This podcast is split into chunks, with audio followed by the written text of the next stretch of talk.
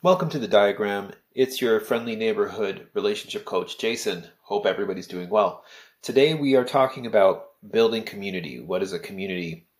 Uh, community could be a relationship.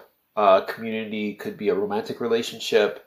It could be um, if you're starting a nonprofit organization, a company, anything of that sort is considered to be a community. If you're getting married, believe it or not, you're building a community. When your kids become aware enough to speak and make decisions, you're building a community with them, hopefully. So, I wanted to give you some tips on building a community that is healthy and thriving, and to give you a few things that you can use to create that building any community to last from scratch will require at least the things that I'm going to talk to you about today. And um, I just want to give you some quick tips. One, you need a shared future vision and ability to enjoy and endure the journey of working towards that vision.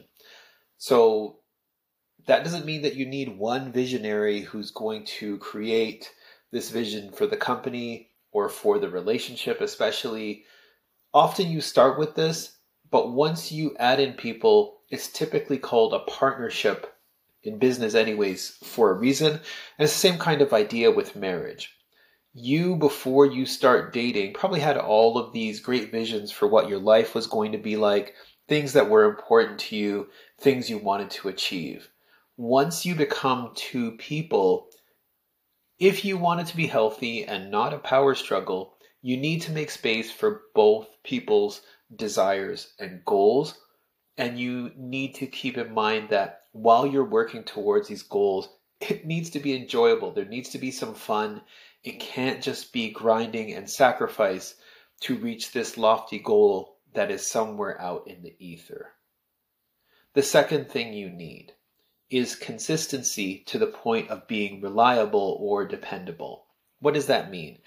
It means at its lowest, most basic version that when you say you're going to do something, you need to do it. You need to consistently do the tasks that are required of you for that community to thrive because the other people in the community believe you're going to do it when you won't do the tasks in a given community that are your responsibility, you basically leave the other people in the community to do them or to live without them. So you need to be reliable and dependable, and you need to be consistent in order for the community to grow. The third thing is vulnerability. Vulnerability, to a lot of people, it's a bad word. I don't mean vulnerability is as in making yourself be in a place where you um, are helpless or have no worth. I mean vulnerability, which I would define as the ability to be honest and open about your needs, fears, and the things that are impacting you. Your community, your partner, your business relationships, your children don't know what you need if you haven't communicated it with them. Frustration often comes from person A believing person B should know what they need. People's needs change over time, and how those needs are met change over time, which means it is your job to be able to come to the people that you are creating a community with and trust them enough to be honest with them about the things that you need. The fourth thing that you need is curiosity. Stated differently, curiosity is the desire to understand yourself and the people you are in community with. So, I've talked about curiosity before and leading with curiosity. That's something that I think is is a big need in our relationships nowadays. We we unfortunately sometimes take things for granted and feel like we know what we're talking about, or we know what our partners need, or we know what our kids need. Parents um, of the, I'm a professional mentor also. The kids that I work with, often the parents think their kid wants something and the kid has zero interest in it. So being curious about the people around you is very important and asking, checking in, seeing if they still want the thing that they wanted when you started the community. And that doesn't have to be years. This could be weeks or months. Sometimes when you get your toe wet, you realize that you don't want to swim in that water. So just because it's something that you said that you um, wanted to do before doesn't mean it's something that you still want to do.